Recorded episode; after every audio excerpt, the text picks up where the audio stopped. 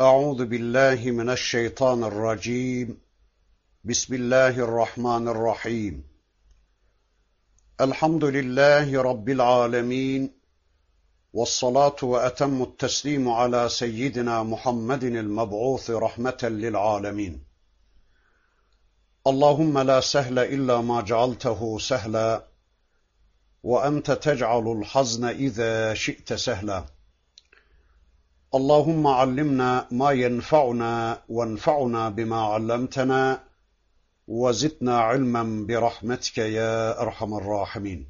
أما بعد فالق الإصباح وجعل الليل سكنا والشمس والقمر حسبانا.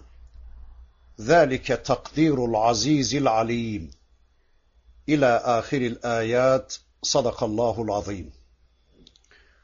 Muhterem arkadaşlar, birlikte En'am suresini tanımaya çalışıyor idik. Geçen haftaki dersimizde surenin 96. ayetine kadar gelmiştik. İnşallah bu haftaki dersimizde okumuş olduğumuz bu 96. ayetinden itibaren surenin öteki ayetlerini tanımaya çalışacağız. Her dersimizde söylediğimiz gibi inşallah burada okuduğumuz, duyduğumuz, dinlediğimiz, öğrendiğimiz Allah ayetleriyle önce Allah'ın istediği biçimde iman edeceğiz. Sonra da yine Allah'ın istediği biçimde bu imanlarımızla yarınki hayatımızı düzenlemek üzere, yarınki hayatımıza bu imanlarımızla çeki düzen vermek üzere ciddi bir çabanın, bir cehdin, bir cihadın ve gayretin içine inşallah gireceğiz. Bugün okumuş olduğum 96. ayeti kerimesinde bakın Rabbimiz şöyle buyuruyor. Falikul isbah ve cealel leyle sekenen ve şemse vel kamera husbana. Zalike takdirul azizil alim. Allah tam yerini ağartan, geceyi dinlenme zamanı, güneş ve ayı da vakit ölçüsü kılandır. Zalike takdirul azizil alim. İşte bu güçlü olan Allah'ın bilen Allah'ın nizamıdır. Evet, gece, gündüz, ay, güneş hepsi de Allah'ın ayetleridir. Hepsinde de ölçülü bir yasa koymuştur Rableri. Bunların hiçbirisi tesadüfi değildir. Hiçbirisi oyun ve eğlence olarak var edilmiş, yaratılmış değildir. Şimdi bunların, bu varlıkların hepsi Allah'ın koyduğu yasalara boyun büküp teslim olmuşken, siz kimin yasalarına boyun büküp teslim oluyorsunuz? Bu varlıkların her bireri Allah'ı dinlerken, siz kimi dinliyorsunuz? Bakmıyor musunuz? Görmüyor musunuz? Gözlerinizin önünde her gün geceden söküp sıyırarak sabahı yaratan O'dur. Sabahı geceden söküp çıkaran Allah'tır. Öyleyse Rab ve ilah olmaya, kullarının hayat programını belirlemeye, kulları üzerinde egemen olmaya layık olan Allah, görüyorsunuz ki geceden sıyırarak soyutlayarak sabahınızı çıkarıyor.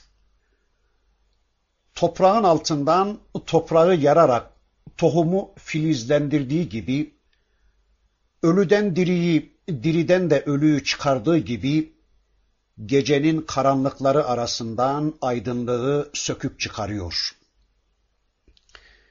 Eğer Rabbiniz sizin için bunu yapmasaydı, kim yapabilirdi bunu? Kim kovabilirdi geceyi? ve kim getirebilirdi gündüzü? Kimin gücü yetebilirdi buna?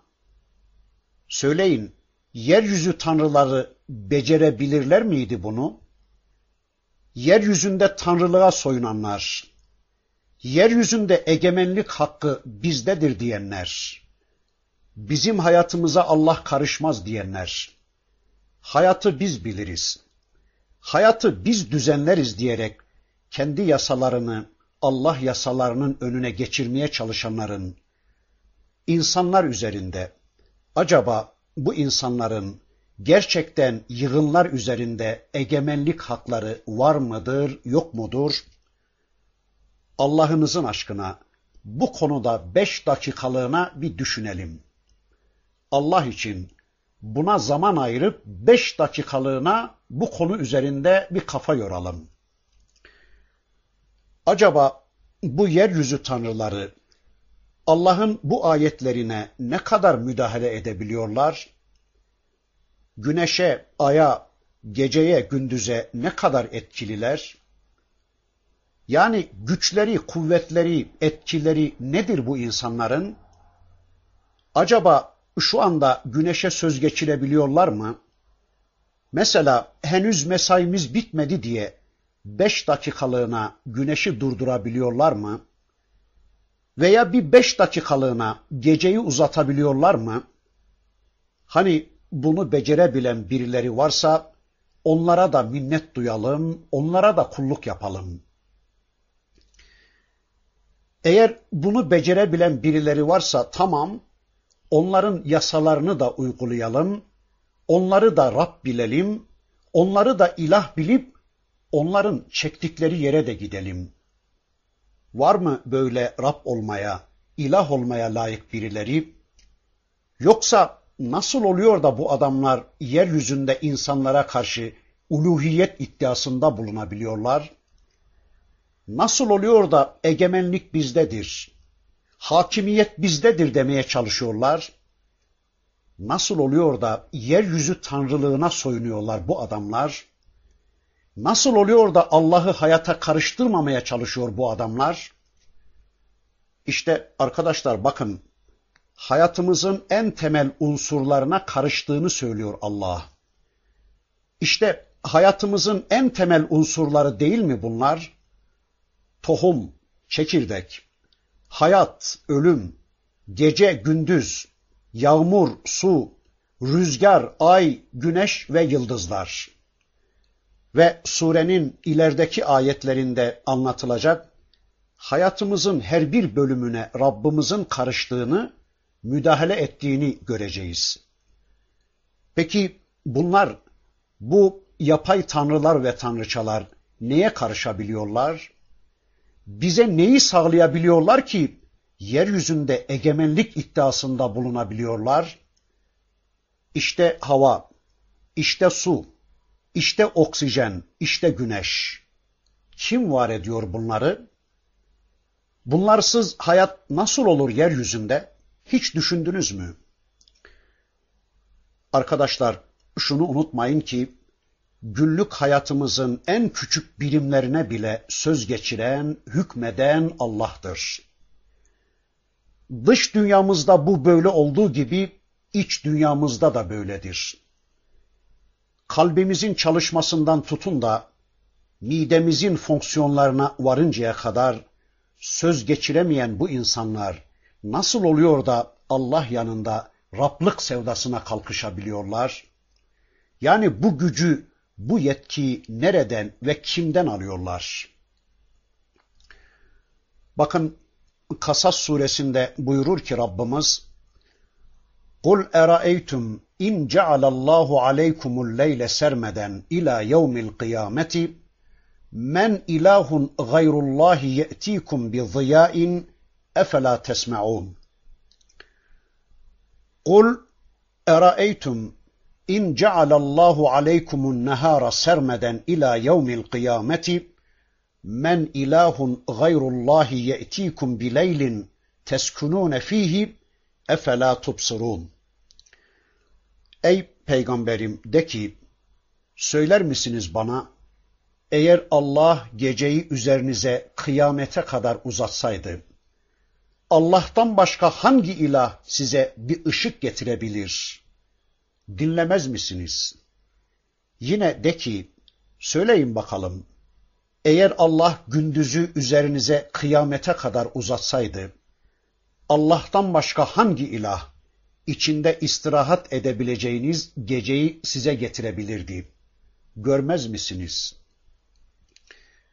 Evet, geceyi ve gündüzü kıyamete kadar uzatı verseydi, geceyi gündüzle kovmayıp gündüzü de geceyle boğmasaydı Rabbiniz ne yapardınız?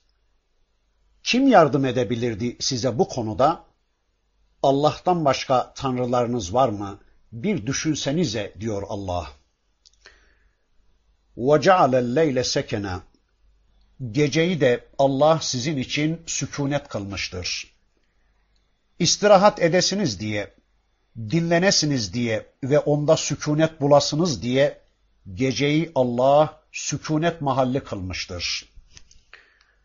Gündüz güneş ışınlarının sizin bedenleriniz üzerinde meydana getirdiği yorgunluklarını, yaşadığınız hayatın stres ve bunalımlarını atıp da ruhunuzu, kalbinizi ve bedenlerinizi dinlendiresiniz diye Allah sizin için geceyi sükunet sebebi kılmıştır. Geceyi tıpkı bir örtü gibi örtü vermiştir sizin üzerinize. Gece ve uyku nimetiyle tüm sıkıntılarınızı, tüm yorgunluklarınızı gideri vermiş Rabbiniz. وَالشَّمْسَ وَالْقَمَرَ حُسْبَانًا ذَٰلِكَ تَقْدِيرُ الْعَز۪يزِ الْعَل۪يمِ Ay ve güneşi de bir hüsban olarak, yani belli bir hesaba, belli bir ölçüye binaen yaratmıştır Allah. Ayın yaratılışı da, güneşin yaratılışı da öyle tesadüfi değil, belli bir hesapla olmuştur. Allah bu ikisini semamızın simasına asılmış birer takvim yapmıştır. Ayların, yılların, günlerin, mevsimlerin hesabını bunlarla yapıyoruz, bunlarla biliyoruz. Bunları bu fonksiyonlarıyla da bizim hizmetimize sunmuştur Rabbimiz. İşte bütün bunlar tesadüfi değil, belli bir takdir, belli bir hesapla olmaktadır. Bütün bunlar her şeyi bilen, her şeye güç getiren, aziz ve alim olan Allah'ın takdiridir.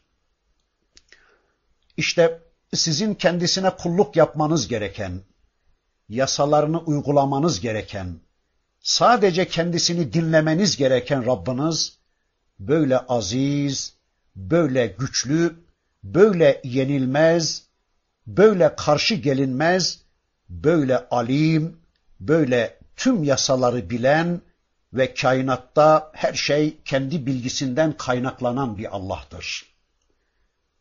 Şimdi söyleyin bakalım, sizin böyle aziz ve alim bir Rabbiniz varken siz kimlere teslim olmaya çalışıyorsunuz? Siz kimleri veli kabul edip onların kanunlarına kulluk etmeye çalışıyorsunuz? Böyle aziz ve alim bir Rabbiniz varken ki o tohumu çatlatırken de bu bilgiyle yapıyor. Geceye ve gündüze yasa korken de bu bilgiyle yapıyor. Hal böyleyken nasıl oluyor da sizin hayatınıza da bu bilgiyle yasa koyan bir Rabbiniz varken sizler onun yasalarını bırakıp da başkalarının yasalarına teslim oluyorsunuz. Nasıl oluyor da bilginin kaynağı olan, bilgi kendisinden olan, mutlak bilen bir Rabbinizin bilgisini, mutlak bilen bir Rabbinizin vahyini bir kenara bırakıyor da, başkalarının bilgilerini bilgi zannediyorsunuz. Aziz ve alim olmayan, izzet ve ilim sahibi olmayan bu insanları nasıl Rab kabul edip, onların arzu ve istekleri doğrultusunda bir hayat yaşamaya razı oluyorsunuz. Arkadaşlar, bakın Rabbimiz kendi gücünü, kudretini rububiyet ve uluhiyetini anlatmaya devam ediyor. Ayet 97 وَهُوَ الَّذ۪ي جَعَلَ لَكُمُ النُّجُومَ لِتَهْتَدُوا بِهَا ف۪ي ظُلُمَاتِ الْبَرِّ وَالْبَحْرِ قَدْ فَصَّلْنَا الْآيَاتِ لِقَوْمٍ يَعْلَمُونَ O Allah, yıldızları kara ve denizin karanlıklarında yol bulasınız diye sizin için var edendir. Sizin için yaratandır. bilen bir millet için ayetleri işte böyle uzun uzadıya açıklıyoruz, uzun uzadıya açıkladık. Evet bakın yine çok yakın çevremizden bir ayet daha anlatıyor Rabbimiz. Semamızın simasını süsleyen o yıldızları da karanın ve denizin karanlıklarında yol bulasınız diye uçsuz bucaksız çöllerde ve okyanuslarda yönünüzü tayin edesiniz diye yaratmıştır Rabbiniz. Yani sizlerin karanlıklar içinde yolunuzu şaşırıp bocalamanızı istemediği için bu yıldızları yaratı vermiştir Allah. Arkadaşlar, Kur'an-ı Kerim'de Rabbimiz yıldızların üç fonksiyonundan söz eder. Ya da İbni Abbas Efendimizin de ifadesine göre yıldızlar hakkında şu üç sözün dışında söz söylemek ve yorumda bulunmak caiz değildir. Birincisi bu yıldızlar gökyüzünün, semanın süsüdür bunlar. İşte Mülk suresinin bu ayeti bunu anlatır. وَلَقَدْ زَيَّنَّا السَّمَاءَ الدُّنْيَا بِمَصَابِيحَ وَجَعَلْنَاهَا رُجُومًا لِلشَّيَاطِينِ وَاَعْتَدْنَا لَهُمْ عَذَابَ السَّعِيرِ Andolsun ki yakın göğü, dünya semayı kandillerle donattık. Onlarla şeytanların taşlanmasını sağladık. Ve a'tedna lehum azabes sa'ir ve şeytanlara çılgın bir alev azabını hazırladık. Demek ki bu yıldızların bir görevi gökyüzünün süsü ve zineti olmaktır. Semamızın simasını süslesin diye yaratmıştır Rabbimiz onları. Sizin gözlerinizi zinetlendirsin, bedi zevklerinizi okşasın diye yaratmıştır.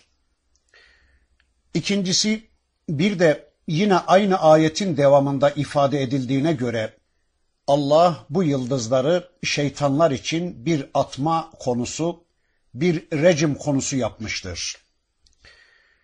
Yani bu yıldızların ikinci görevleri de şeytanlar için rucum olmalarıdır. Arkadaşlar, Cin suresinde de ifade edildiği gibi şeytanlar Resulullah'ın risaletinden sonra artık gökyüzünde dinleme yerine gidip dinleyemez olmuşlardır. Allah semanın haberlerini dinlemek ve o haberleri yerdekilere yetiştirerek insanların imanlarını bozmak isteyen, insanların itikatlarını karıştırmak isteyen şeytanlara karşı semanın haberlerini korumak ve onlara ateş azabını tattırmak için bir atma konusu yapmıştır o yıldızları. Şeytanlar artık anladılar ki ne zaman dinleme makamına gelseler, ne zaman melekleri dinlemek için fırsat kollasalar, kendilerini bekleyen bir bekçi, bir şihap onları yakalayıveriyor, bir ateş, bir kıvılcım gibi sarıyor onları ve hemen işlerini bitiriyordu. Yani bekçiler vardı gökyüzünde dinletmiyordu onları. Yine üçüncü olarak En'am suresinde anlatıldığına göre Rabbimiz onları o yıldızları karanın ve denizin karanlıklarında yol bulalım diye yolumuzu şaşırmayalım, yönümüzü tayin edelim diye kılavuz olarak yaratmıştır. Ya da bu ayetin bir başka manası da şöyledir. Allah onları bizim hidayetimiz, bizim yol bulmamız için yaratmıştır. Rabbimizin bu ve benzeri ayetlerine bakarak imana ulaşalım, yakini elde edelim, Rabbimizin büyüklüğünü, Rabbimizin kudretini anlayalım da ona onun istediği biçimde iman edelim. Rabbimizin rububiyetini ve uluhiyetini anlayalım da sadece kendisine kulluk edelim diye yaratmıştır bunları. İşte yıldızlarla alakalı bildiğimiz, bileceğimiz bunlardır. Bunun dışında bileceğimiz hiçbir şey yoktur. وَجَعَلْنَاهَا رُجُومًا لِلشَّيَاطِينِ Yıldızlar şeytanlara atma konusuymuş. Şeklini bilmiyoruz. Yani acaba yıldızdan bir parça mı atılıyor? Yoksa bizzat yıldızın kendisi mi atılıyor? Bunu bilmiyoruz. Ama şunu biliyoruz. Şeytanlar semadan duydukları bu kırıntı haberleri artık yeryüzüne getiremez olmuşlardır. Bakın ayetin devamında diyor ki Rabbimiz "Kad fassalna'l ayati liqaumin ya'lemun." İşte biz ayetlerimizi böylece tafsilatlı olarak ya da fasılalı fasılalı anlatıyoruz ki bize anlatılmadı, bize duyurulmadı bize gösterilmedi, biz anlayamadık, biz akıl erdiremedik, bizim bunlardan haberimiz yoktu demeyesiniz diye ayrıntılı bir şekilde fasılalı fasılalı ya da tafsilatlı bir biçimde işte biz ayetleri böylece anlatıyoruz size. Ama li kavmin ya'lemun anlayan bir kavme. Arkadaşlar bu ayetler üzerinde akıl yorarak bunlarla yol bulmak isteyen bir kavme anlatıyoruz bunları diyor Allah. Değilse anlamayan insanlar için bunlar hiçbir mana ifade etmeyecektir diyor Rabbimiz. Evet, görüyor musunuz? Ayetlerini böylece tafsilatlı olarak açıklıyor Rabbimiz. Gökyüzü ayet, yeryüzü ayet, yıldızlar ayet, güneş ayet, denizler, bulutlar ayet, insanlar ayettir ve bütün bu ayetlerini kulluk adına ona yol bulalım diye bizim için anlatıyor. Bakın bize çok açık ve net bir biçimde tanıtıyor Rabbimiz. Buraya kadar kendi rububiyet ve uluhiyetine delil olarak bizim dışımızdan, dış dünyamızdan ayetler sundu Rabbimiz. Yani bizi dış dünyamızla yüz yüze getirdi ve dış dünyamızda kendisinin egemenliğini anlattı. Arkadaşlar, dış dünyamızın tamamında kendisinin söz sahibi olduğunu, kendisinden başka söz sahibi olmadığını işte bu ayetleriyle Rabbimiz ortaya koydu. Bundan sonraki ayetlerinde de Rabbimiz bizim iç dünyamıza yani enfüsümüze yöneliyor. Bakın bu defa da bizi bizle tanıştıracak. Bizi bizim içimizdeki ayetleriyle tanıştıracak ve rububiyetine buradan da deliller getirecek Allah. Bakalım neler anlatacak? İşte 98. ayeti kerimesiyle Rabbimizin tanıtımları devam ediyor. وهو الذي أنشأكم من نفس واحدة فمستقر ومستودع قد فصلنا الآيات لقوم يفقهون O Allah sizi bir tek nefisten babaların sulbünde kararlaşmış ve anaların rahminde kararlaşmakta olarak yaratandır. Kad fassalnel ayati li kavmin yefkahun. Fıkheden anlayan bir millet için işte ayetlerimizi böyle uzun uzadıya açıkladık. Arkadaşlar, Rabbimiz bu bölümde ilk yaratılışa dikkat çekiyor. İlk yaratılışımız tek bir nefisten. Allah bizi, hepimizi, ilkimiz olan Hazreti Adem'den yaratmıştır ve bir de yarattığı her bir insan için onun hayatını sürdürebileceği, yerleşip karar kılabileceği bir müstakar, bir yer, bir yurt, bir mekan ve zaman kılmıştır. Evet, yaratılmış her canlının hayatında Allah tarafından tayin ve takdir edilmiş bir zaman, bir de mekan boyutu vardır. İşte yaratıcı olarak Rabbimiz her insanın hayatında bu zaman ve mekanın çatıştığı noktada kullarından kendisine kulluk istemektedir. Evet, ayetin bize anlattığına göre her birerimiz için bir müstekar kılmıştır Allah. Anlayabildiğimiz kadarıyla bu müstakar ana rahmidir. Veya müstakar babaların sulbüdür. Veya müstakar insanın yaşadığı yeryüzüdür. Veya yeryüzünde insanın yaşadığı hayatta zamandır, mekandır müstakar. Ya da bir başka anlamıyla buradaki müstakar kabirdir ya da cennet veya cehennemdir. İşte doğan her insan yeryüzünde belli bir zaman diliminde belli mekanlarda yaşadıktan sonra imtihan dönemini doldurmakta ve daha sonra istikrar makamı olarak kabre intikal etmekte, oradan haşır neşir, oradan mahşer, sonra hesap kitap, sonra sırat, sonra cennet ya da cehennem istikrar yerleri olarak belirlenecektir.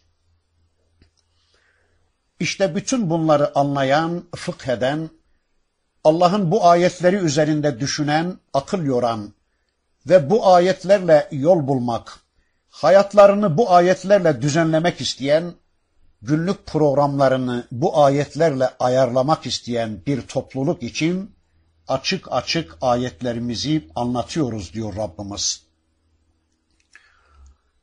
Bundan sonra 99 ayeti kerimesinde de bakın Rabbimiz şöyle buyuruyor.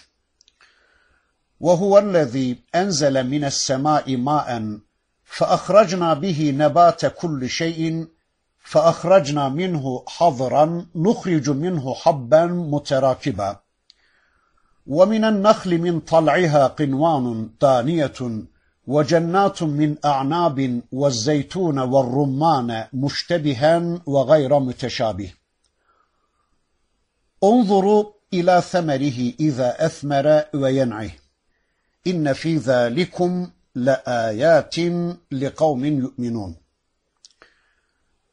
O Allah gökten su indirendir. Her bitkiyi onunla bitirdik.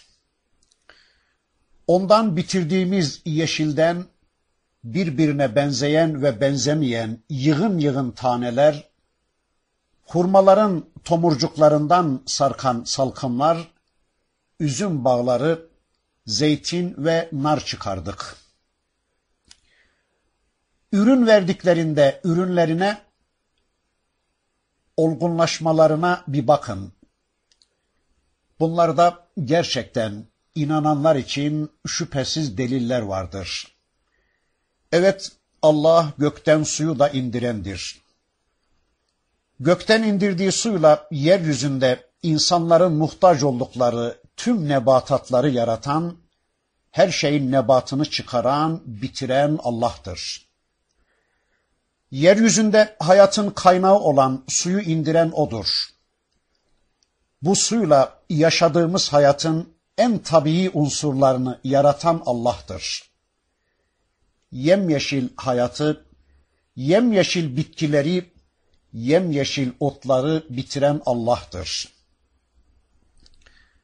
O bitkilerden birbirine benzeyen, benzemeyen, terkip edilmiş, üst üste istif edilmiş buğdayları, salkım salkım üzümleri ve hurmaları ve de hububatları Allah çıkarmıştır.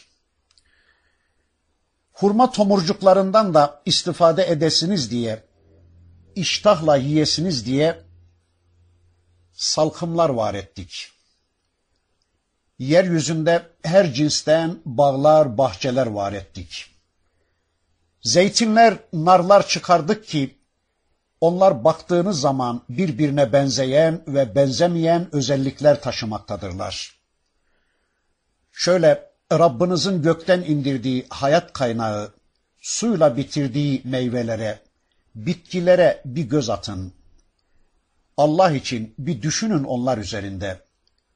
Bunlara ne kadar muhtaçsınız değil mi? Bunlarsız yaşayamazsınız değil mi? Hayatınızın devamı bunların varlığına bağlıdır değil mi?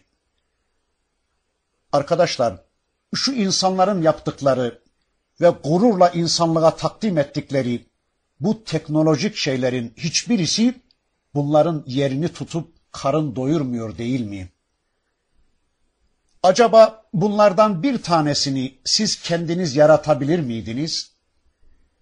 Veya sizlerin şu anda güçlü gördükleriniz, egemen bildikleriniz, hakimiyeti kendilerine verip yasalarına tabi olduklarınız yapabilirler mi? Yaratabilirler mi bunlardan bir tanesini? Söyleyin Allah aşkına, güçleri yeter mi buna onların? Bir de meselenin bir başka boyutuna dikkatinizi çekerek şöyle sorayım. Acaba sizlerin şu anda bedava yiyip içtiğiniz tüm bu nimetler Allah'tan değil de insanlardan olsaydı, yani tüm bu nimetlerin sahibi insanlar olsaydı, acaba bu kadar rahat bu nimetlerden istifade imkanı bulabilir miydiniz? Onları bu kadar rahat alabilir miydiniz insanların ellerinden? Eğer bu dünya, bu nimetler insanların elinde olsaydı, insanların mülkünde olsaydı, söyleyin, bu kadar cömertçe onu insanlara sunabilirler miydi? Şu gökyüzü, şu semamızın simasını süsleyen yıldızlar, şu gecemizin zülüflerini aydınlatan hilal, şu bize her saniye ısı ve ışık gönderen güneş, şu her an teneffüs ettiğimiz hava, şu kıymetini bilmeden tükettiğimiz sular, meyveler, üzümler, hurmalar, bir insanın ya da insanların elinde olsaydı, onu ondan bu kadar rahat alabilir miydiniz? Allah için söyleyin. Allah için bir düşünün. İşte sizin böyle cömert bir Rabbiniz var. O zaman şu soruyu sorayım. Kimin ekmeğini yiyip kimin kılıcını salladığınızı Allah için bir düşünün. Kimin nimetlerinden istifade edip de kimlere kulluk ettiğinizi bir düşünün. Kimin havasını teneffüs ettiğinizi, kimin güneşinden istifade ettiğinizi, kimin lokantasında yiyip içtiğinizi, kimin arzında mutlu bir hayat yaşayıp da kimin yasalarını uyguladığınızı, kimi memnun etmeye çalıştığınızı, kimin hatırını kazanmaya çalıştığınızı Allah için bir düşünün. Demek ki bizi yaratan ama yarattığı gibi öyle başıboş bırakmayan, kendi halimize terk etmeyen ve hayatımızın devamı için dünyada yaşam şartlarımızı da ayarlayıveren bir Rab'le karşı karşıyayız. Hayat ama en az onun kadar önemli olan bu hayatın devamı. Dünyayı bizim için yaşam yeri olarak hazırlayıvermiş Rabbimiz. Unzuru ila semerihi iza esmere ve yen'ihi inne fi zalikum leayatin liqaumin yu'minun. Onlar yeni meyveye durdukları zaman bir bakın onlara. Bir de meyveleri olgunlaştığı zaman bakın onlara. Yani bir koruk vaziyetindeyken bakın onlara. Bir de olgunlaştıkları zaman bakın. Bu meyvelerin o haliyle bu hali ne kadar farklı değil mi? Korukken, hamken onların tatları, kokuları, renkleri başka, olgunlaştıkları zaman ne kadar başkadır değil mi? Tüm bunları düşünmeyen, tüm bunların kim tarafından ve ne için var edildiği üzerinde ciddi ciddi kafa yormaya yanaşmayan insana arkadaşlar gerçekten insan demek mümkün değildir. Mümkün mü? Siz söyleyin. Şu kupkuru üzüm çubuğunun içini şeker üsaresiyle dolduran kimdir? Şu gördüğümüz her bir ağacın her bir dalında birçok fabrika kurup yediğimiz ayrı ayrı renklerde, ayrı ayrı tatlarda bu meyveleri yaratan kimdir? Bütün bunları düşünen, anlayan, fıkheden, kavrayan, bütün bunlar üzerinde kafa yoran bir kavim için, bir toplum için işte biz uzun uzadıya açıklıyoruz, anlatıyoruz diyor Rabbimiz. Ama tüm bunları kendi güçlerine, kendi becerilerine ya da işte kör tabiat güçlerine veren kimseler için arkadaşlar bu ayetler hiçbir mana ifade etmeyecektir. Geçen hafta okuduğumuz ayetlerle birlikte bu ayetleri şöyle bir gözden geçirirsek, tüm bu ayetler grubunda Rabbimiz bizden üç şey istemektedir anlıyoruz. Birincisi Rabbimizin yarattığı bu ayetleri önce bileceğiz, tanıyacağız. Yani bu ayetlerle hususi ilgilenip onları algılamaya çalışacağız. Rabbimizin bizden istediği birinci husus budur. İkincisi, sonra bildiğimiz, araştırdığımız bu ayetler üzerinde uzun uzun düşünüp kafa yoracak, bu ayetleri anlamaya çalışacağız. Üçüncüsü, sonra da bu ayetlerle iman edeceğiz ve bu iman bizde itici bir güç haline gelecek. Yani bu ayetler bizi bu ayetlerin sahibine karşı saygılı olmaya, ona teşekkür etmeye, yani ona kulluk yapmaya götürecektir. Böylece sonunda bu ayetler bizi kendisine kul olunması gereken makamı bilmeye ve onun emirlerine teslim olmaya götürecektir. Ama maalesef ve maat teessüf hal böyleyken Allah böyle bir Allah iken tüm bu nimetleri bize veren Rabbimiz Allah iken Rab iken bakın insanların çoğu nasıl davranıyorlarmış.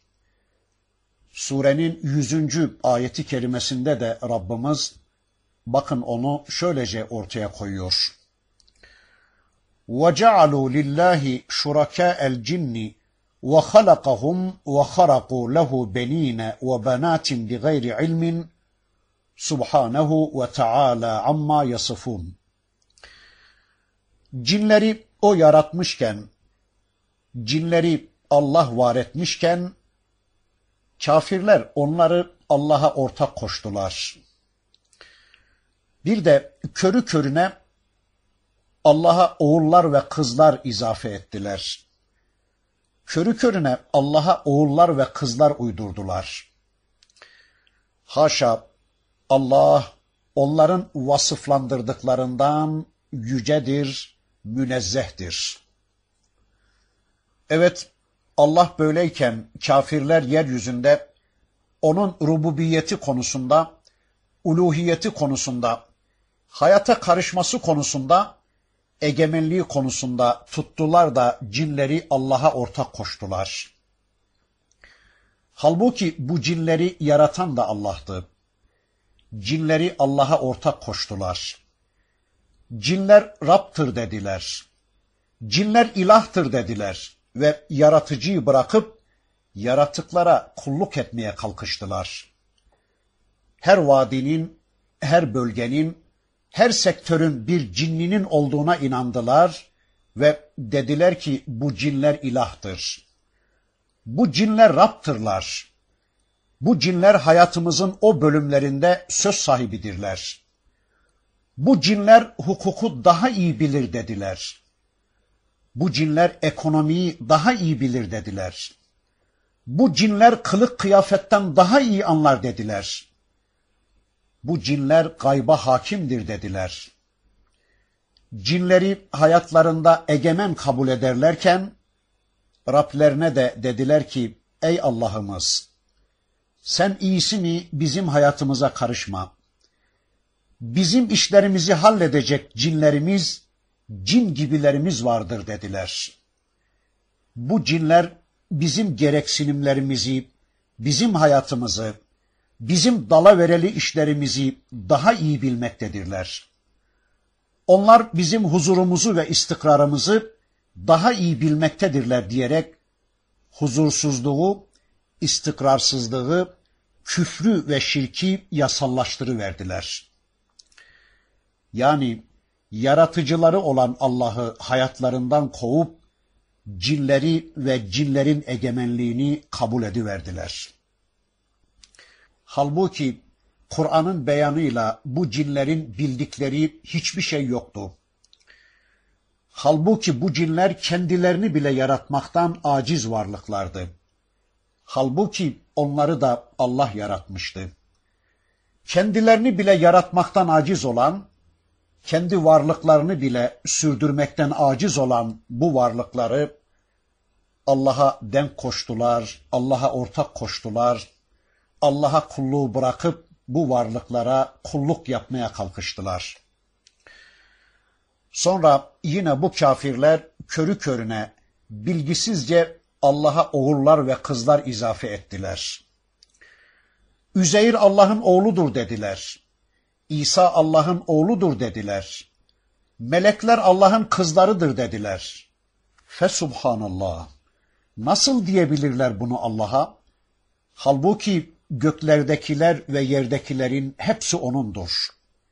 Hepsi O'nun kuludur. Hepsi O'na boyun büküp itaat etmektedir. Yani oğullar O'nundur, babalar O'nundur, analar O'nundur, kızlar O'nundur, gökler O'nundur, yerler O'nundur, denizler O'nundur, yıldızlar O'nundur. Her şey O'nundur. Her şey Allah'ın kuludur. Yani tüm varlıklar onun iken, tüm yaratıklar onun kulu ve kölesi iken, bunlardan birini veya birkaçını kendisine oğul edinmesine ne gerek var da, yani sonunda hepsi Allah'ın değil mi zaten? Neden onlardan birisini kendisine seçip oğul edinsin de Allah? Neden buna ihtiyaç duysun da? Arkadaşlar, Tevbe suresinin 30. ayetinde anlatıldığına göre Yahudiler Üzeyir Allah'ın oğludur dediler. Hristiyanlar da İsa Allah'ın oğludur dediler. Müşrikler de melekler Allah'ın kızlarıdır dediler. Bunlar bu yaratıkların sıfatları konusunda hataya düştüler. Bunlara Allah'ın sıfatlarını vermeye kalkıştılar. Yani bu varlıkları kutsamaya kalkıştılar. Olduğundan farklı bir konuma getirdiler bu zatları. Bunların yaptıkları işlerin başkaları tarafından asla yapılamayacağını, başkalarının yaptıklarını da bu zatların yapamayacaklarını iddia ettiler.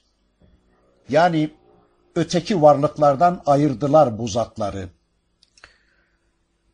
Yani bu zatların diğer varlıklardan daha fazla Allah'a yakın olduklarını ya da Allah'ın bu zatlarla daha fazla ilgilendiğini iddia ettiler. Arkadaşlar onların bu densizliklerine karşı bakın Allah söze kendisini bu tür noksan sıfatlardan tenzih ederek şöyle başlıyor. Subhane. Fesubhanallah. O Allah bu tür ilişkilerden uzaktır. Zira bu tür şeyler Allah'a eksiklik ve ihtiyaç izafesidir. Halbuki Allah'ın varlıklarıyla ilişkisi birbirinden farklı değildir.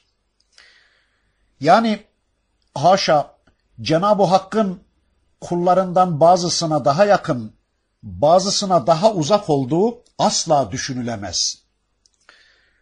Allah göktekilerin ve yerdekilerin tamamının sahibi iken neden bir çocuğa ihtiyaç duysun da? Zira eninde sonunda o da Allah'ın kulu değil mi yani?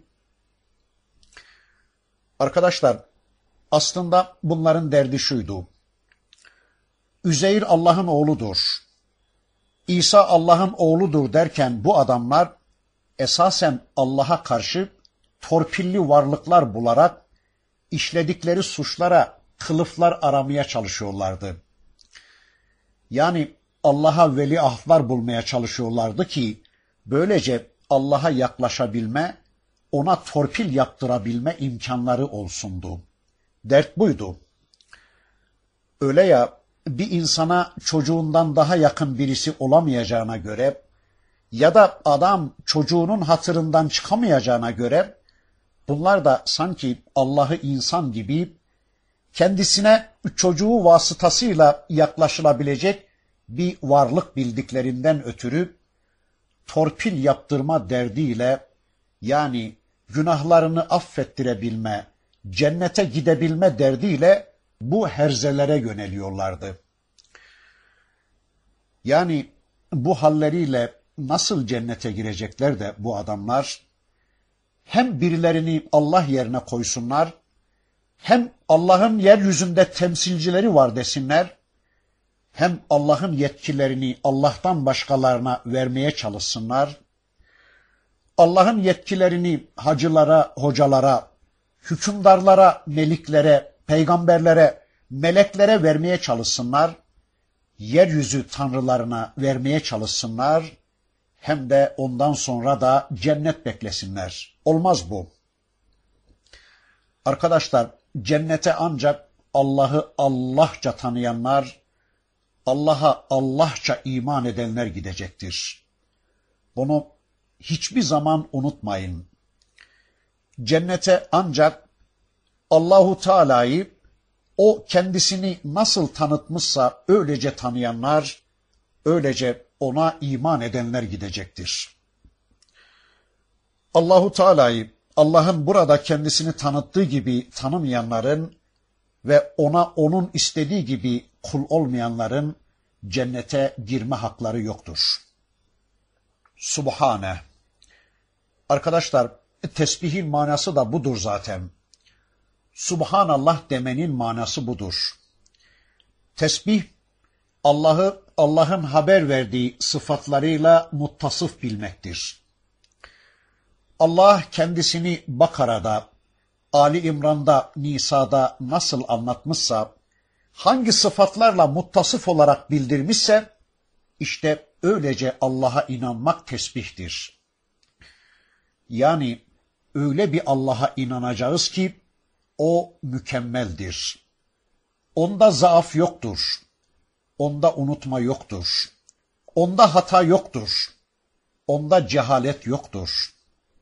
İşte Allah'a böylece Allah'ın istediği biçimde iman, tesbih demektir. Onu mükemmel tanırken tüm noksan sıfatlardan da tenzih edeceğiz. Onu bu şekildeki sıfatlarıyla tanıdıkça da Subhanallah diyeceğiz. Burada pek çoğumuzun içine düştüğü bir yanlışa işaret etmek isterim. Allah'ı kitabında kendisini bize tanıttığı şekilde tanımadan, onu onda olanlarla tanımadan veya onda olmayanları onda bilerek her dakika yüz bin de Subhanallah desek, arkadaşlar kesinlikle bilesiniz ki bunun hiçbir faydası yoktur. Bunu bir daha söyleyeyim. Allah kitabını nasıl tanıtmışsa, Allah peygamberini nasıl tanıtmışsa, Allah hukukunu nasıl tanıtmışsa, Allah ekonomiyi nasıl tanıtmışsa, Allah kılık kıyafeti, Allah kazanmayı harcamayı nasıl tanıtmışsa, Allah'ın tanıttığı gibi Allah'ı ve Allah'ın tanıttığı gibi bu tanıttıklarını bileceğiz. Böylece iman edeceğiz. Sonra da bunları bildikçe Subhanallah diyeceğiz. Subhanallah. Ya Rabbi seni tesbih ederim. Sen ne sübhansın ki, sen ne büyüksün ki bize böyle mükemmel bir hayat programı belirlemişsin. Subhanallah. Ya Rabbi sen ne mükerremsin ki bizim için böyle mükemmel bir hukuk belirlemişsin. Subhanallah. Ya Rabbi sen ne yücesin ki bize böyle muazzam bir kılık kıyafet yasası emretmişsin. Subhanallah. Ya Rabbi sen ne alimsin ki bize böyle bir kısas yasası koymuşsun. Kanımızı ve canımızı değerlendirmişsin.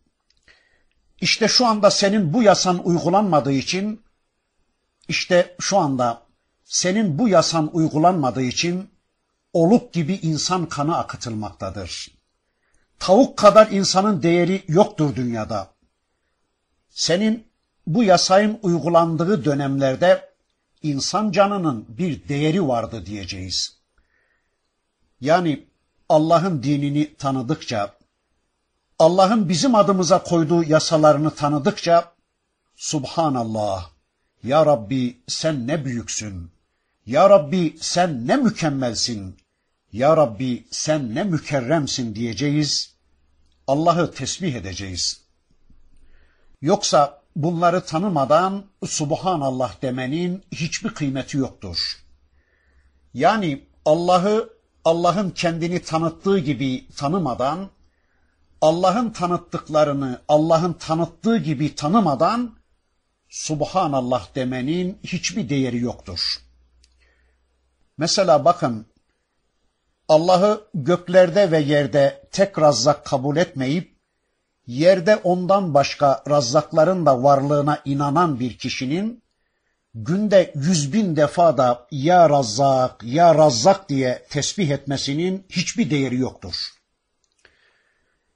Veya mesela rızık konusunda Allah'a tümüyle güvenmeyip, Allah'ı tek razzak kabul etmeyip, yerde kabul ettiği ikinci, üçüncü derecedeki razzaklarının korkusundan ötürü, Allah'ın kendisinden istediği bir kısım görevleri yapmaktan çekinen bir kişinin, mesela bu ikinci, üçüncü derecedeki razzaklarının korkusuyla başını açıveren, namazı terk ediveren, Allah'a kullukta geri adım atmaya başlayıveren bir kişinin, günde yüz bin defa da ya Razzak, ya Razzak demesinin hiçbir kıymeti yoktur. Veya ilimde Allah'a tam olarak güvenmeyip, Allah'ı mutlak alim bilmeyip, yerde onun bu konudaki eksikliğini tamamlamak üzere bir takım gayip biliciler aramaya kalkışan bir adamın, günde milyon kere de ya alim demesinin hiçbir kıymeti yoktur. Rububiyette Allah'a güvenmeyip, yani yasa belirleme konusunda, kanun koyma konusunda Allah'a güvenmeyip, yerde Allah'ın bu eksikliğini tamamlamak üzere bir kısım kanun koyucular arayan, bir kısım program yapıcılar arayan ve bunların kanunlarını da kanun bilen bir insan günde milyon kere de Ya Rab, Ya Rab diye zikretse arkadaşlar kesinlikle bilesiniz ki bu boştur.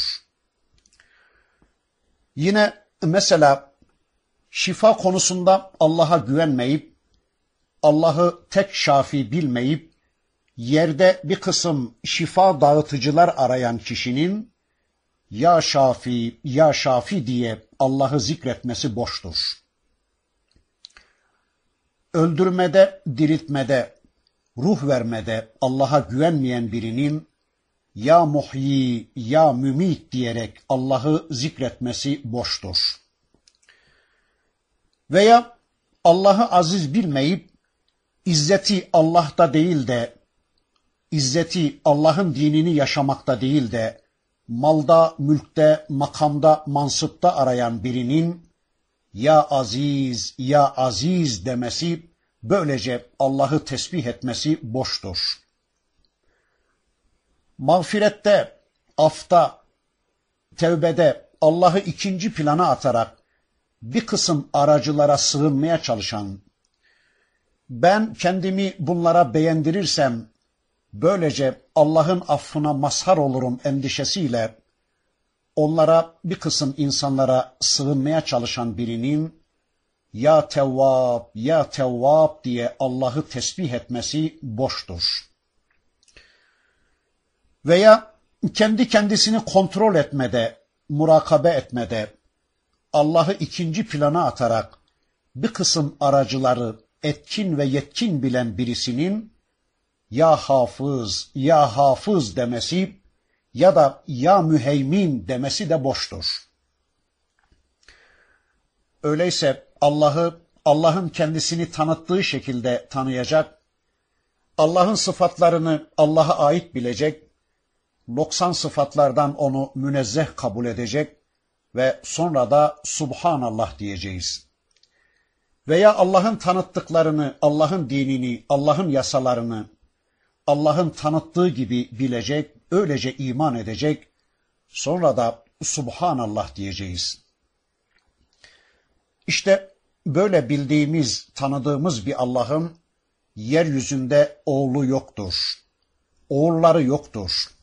Hanımı yoktur. Yeryüzünde temsilcileri yoktur. Yeryüzünde yetkilileri yoktur. Kimseye böyle bir yetki vermemiştir. Buna ihtiyacı da yoktur Allah'ın. Bakın Kehf suresindeki bir ayetle söyleyecek olursak وَلَا يُشْرِكُ ف۪ي حُكْمِهِ أَحَدًا Hükmünde, mülkünde ortağa da ihtiyacı yoktur onun. Bakara suresinde de Rabbimiz bakın şöyle buyurmaktadır. Bel lehu ma fis semavati vel ard kullun lehu qanitun. Bilakis göklerde ve yerde ne varsa hepsi O'nundur. Her şey O'na boyun büküp teslim olmuştur. Evet, göklerdekiler ve yerdekilerin hepsi O'nundur. Hepsi O'nun kuludur. Hepsi O'na boyun büküp itaat etmektedir. Oğullar O'nundur, babalar O'nundur, analar O'nundur, kızlar O'nundur, gökler O'nundur, yerler O'nundur, denizler O'nundur, yıldızlar O'nundur, her şey O'nundur. Her şey Allah'ın kuludur.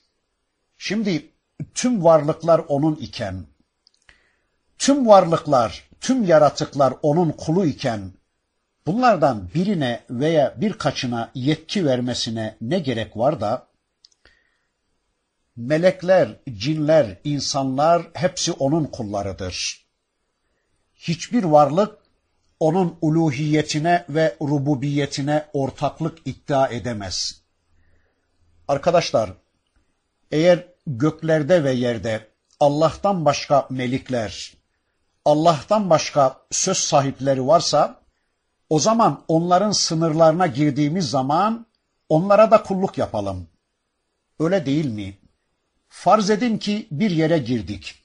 Soralım burası kimin diye.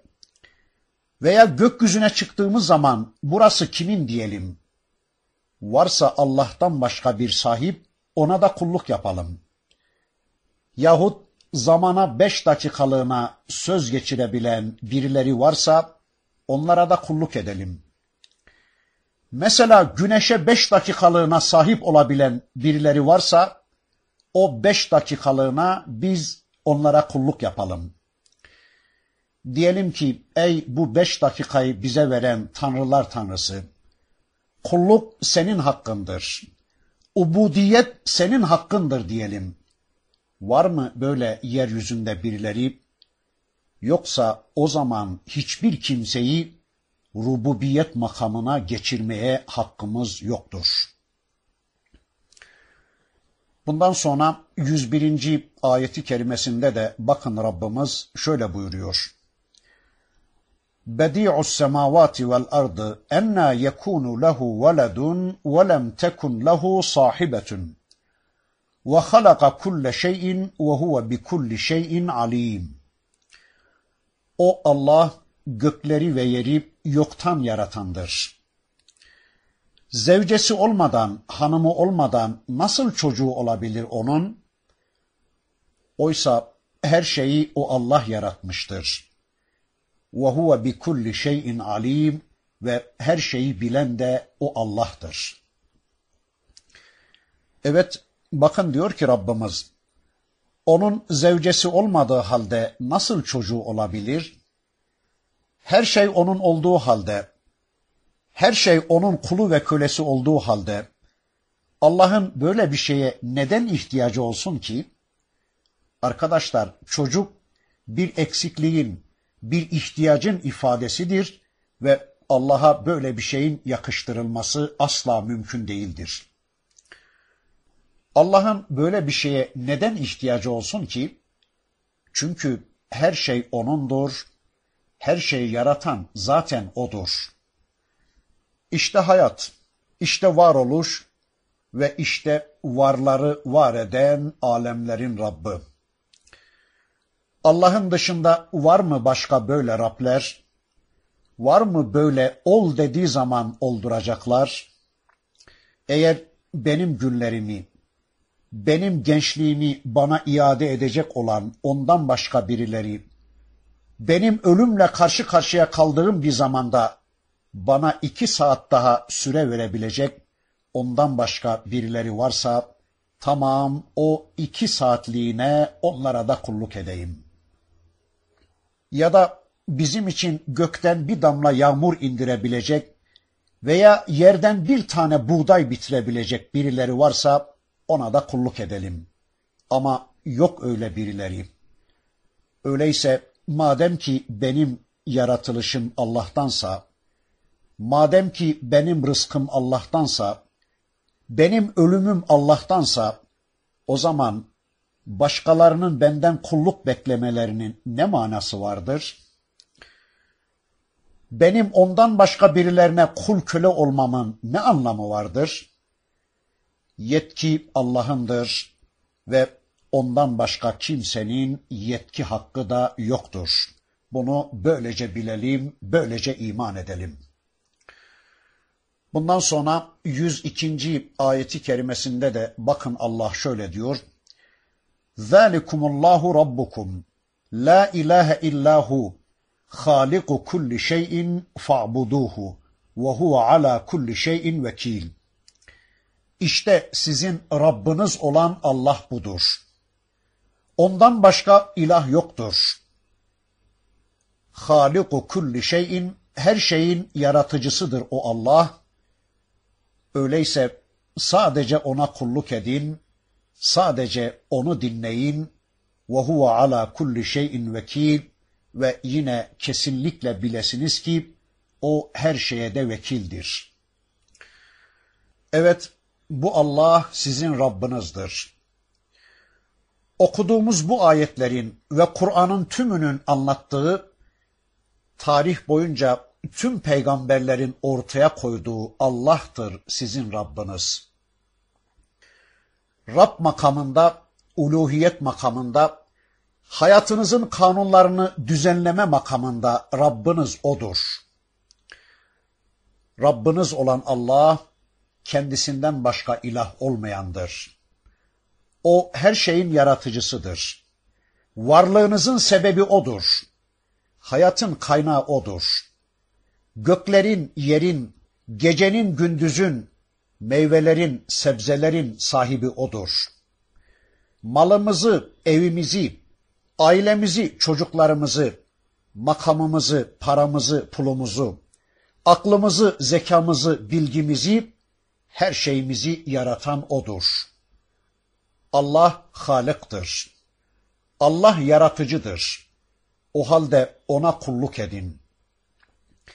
Madem ki her şeyinizi yaratan ve her şeyinizi size veren O'dur, o halde sadece O'na itaat edin. Sadece O'na kul olun, sadece O'nu dinleyin, sadece O'nun çektiği yere gidin. Zaten tüm varlıkları iki grupta topluyoruz. Yaratan ve diğerleri. Yaratıcı ve diğerleri. İşte problem buradadır. İnsanların bir kısmı Allah'ı Allah olarak kabul ediyor ama Rab olarak kabul etmiyorlar. Allah'ı Allah olarak kabul ediyor ama hayata karışıcı olarak Allah'ı kabule yanaşmıyorlar. Mesela müşrikler göklerin ve yerin her şeyin yaratıcısı olarak Allah'ı kabul ediyorlardı ama Rab olarak hayata karışıcı ve kanun koyucu olarak Allah'ı kabul etmiyorlardı. Rızık verici olarak, yaratıklarının tümünü doyurucu olarak Allah'ı biliyorlar, inanıyorlardı ama hayatı düzenleyici olarak Allah'a inanmıyorlardı. Günümüz insanları da Allah korusun aynı noktaya düştüğü için yaratıcı olarak var olan ama hayata karışıcı olarak sanki yok olan bir Allah inancını yani şirki yaygınlaştırma eğilimine girmiştir. Halbuki o Allah her şeyin yaratıcısıdır ve kendisinden başka ilah olmayandır. Kendisinden başka Rab, kendisinden başka otorite, egemen ve yetkili olmayandır. Bakın Rabbimiz ayeti kerimesinde şu konuya dikkat çekiyor. İlah olanın, Rab olanın yaratıcı olması gerekiyor. Ondan başka yaratıcı da olmadığına göre bilesiniz ki Rab sadece O'dur. Öyleyse sadece O'na kulluk edin. Sadece O'nu dinleyin. Sadece O'nun emirlerini dinleyin ve O'nu razı etmeye çalışın. Rab olarak, ilah olarak O'na inandığınızı ortaya koymak üzere hayatınızı O'nun adına yaşayın. 24 saatinizi O'nun belirlediği yasalar istikametinde yaşayın. Allah'tan başka toplum, müdür, amir, adetler, yönetmelikler gibi putları Allah makamına oturtup onların istedikleri bir hayatı yaşayıp Allah'a şirk koşmaya kalkışmayın. Yaşadığınız bu hayatın sonunda onun huzuruna gideceğinizi ve hayatınızın hesabını sonunda ona ödeyeceğinizi asla unutmayın.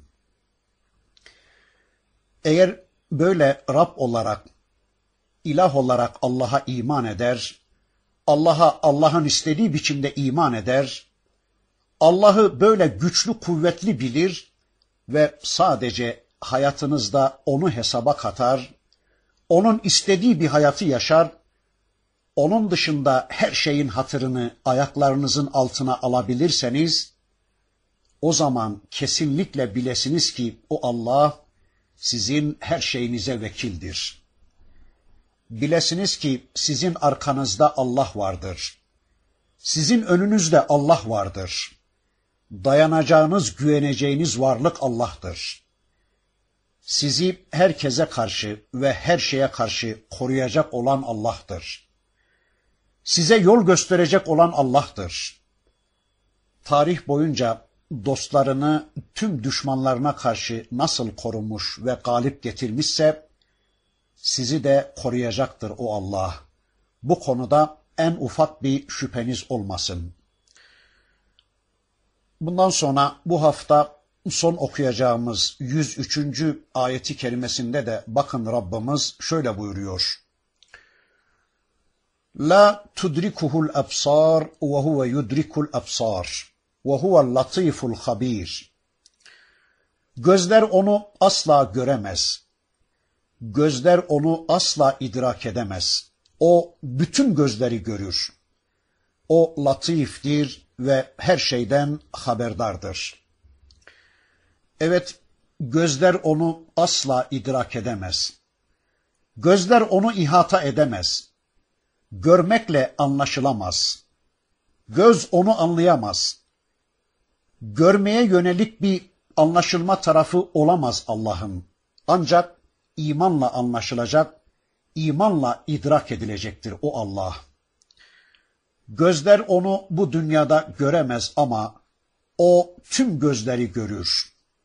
Tüm gözleri, tüm bakışları idrak eder.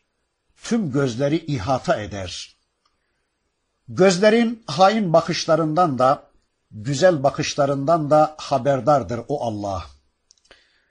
Yani hangi gözün nasıl baktığını, nereye baktığını, niçin baktığını, bu bakışıyla hangi beklentilerin içinde olduğunu, kendisine neler ayırdığını, ne anlama geldiğini, geleceğini, hepsini en iyi bilen, mükemmel bilen, eksiksiz bilen odur. Çünkü gözlerin idraki sadece ona aittir. Tüm gözlerin, tüm gönüllerin, tüm bedenlerin, tüm zihinlerin, tüm beyinlerin, tüm akılların düşüncelerini, taşıdıkları niyetlerini ve imanlarını o Allah bilmektedir. Evet, gözlere, gönüllere hakim olan tek söz sahibi Allah'tır. Çünkü o latiftir. Yani hiçbir kesafeti olmayan yoğunluktadır Rabbimiz. O latiftir. Bunun bir ikinci manası da Rabbimiz herkese ve her varlığa karşı lütuf sahibidir. Herkesi, her varlığı iç dünyasına kadar bilen ve haberdar olandır o Allah. Varlıkların en ince noktalarına kadar, kalplerinin içine kadar nüfuz eder o Allah. Yerin derinliklerine kadar, göğün zirvelerine kadar her yere ve her şeye nüfuz eder. Yani Allah her şeyden haberdardır. Onun bilgisinin dışında bir yaprak bile düşmez, bir damla yağmur bile inmez.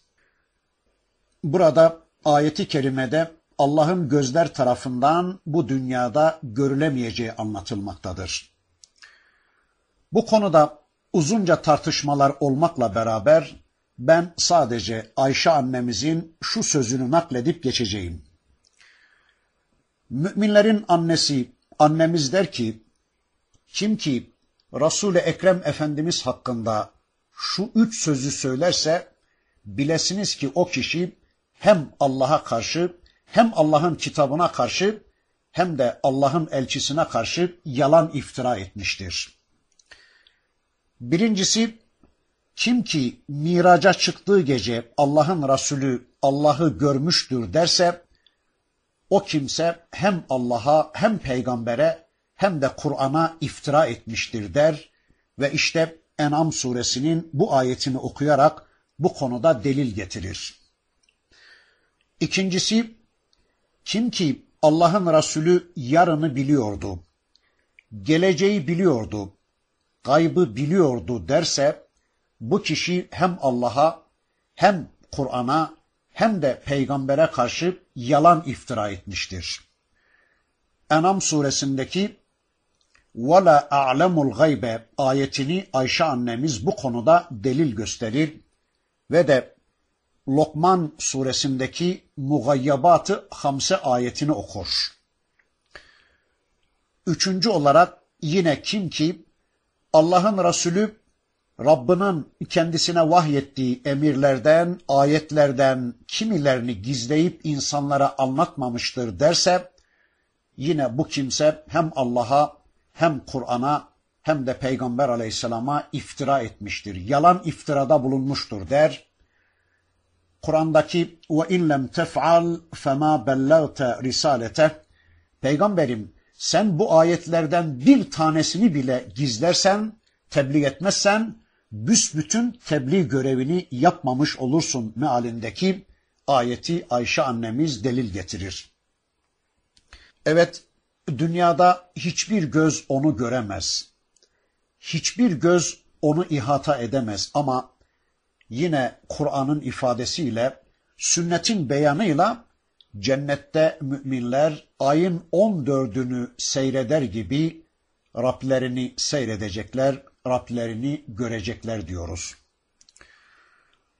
Burada kalıyoruz inşallah. Surenin öteki ayetlerini tanımak için önümüzdeki hafta tekrar bir araya gelmek üzere Allah'a emanet olun. Subhaneke Allahumma ve bihamdik. Eşhedü en la ilahe illa ente. Estağfiruke ve etubu ileyk.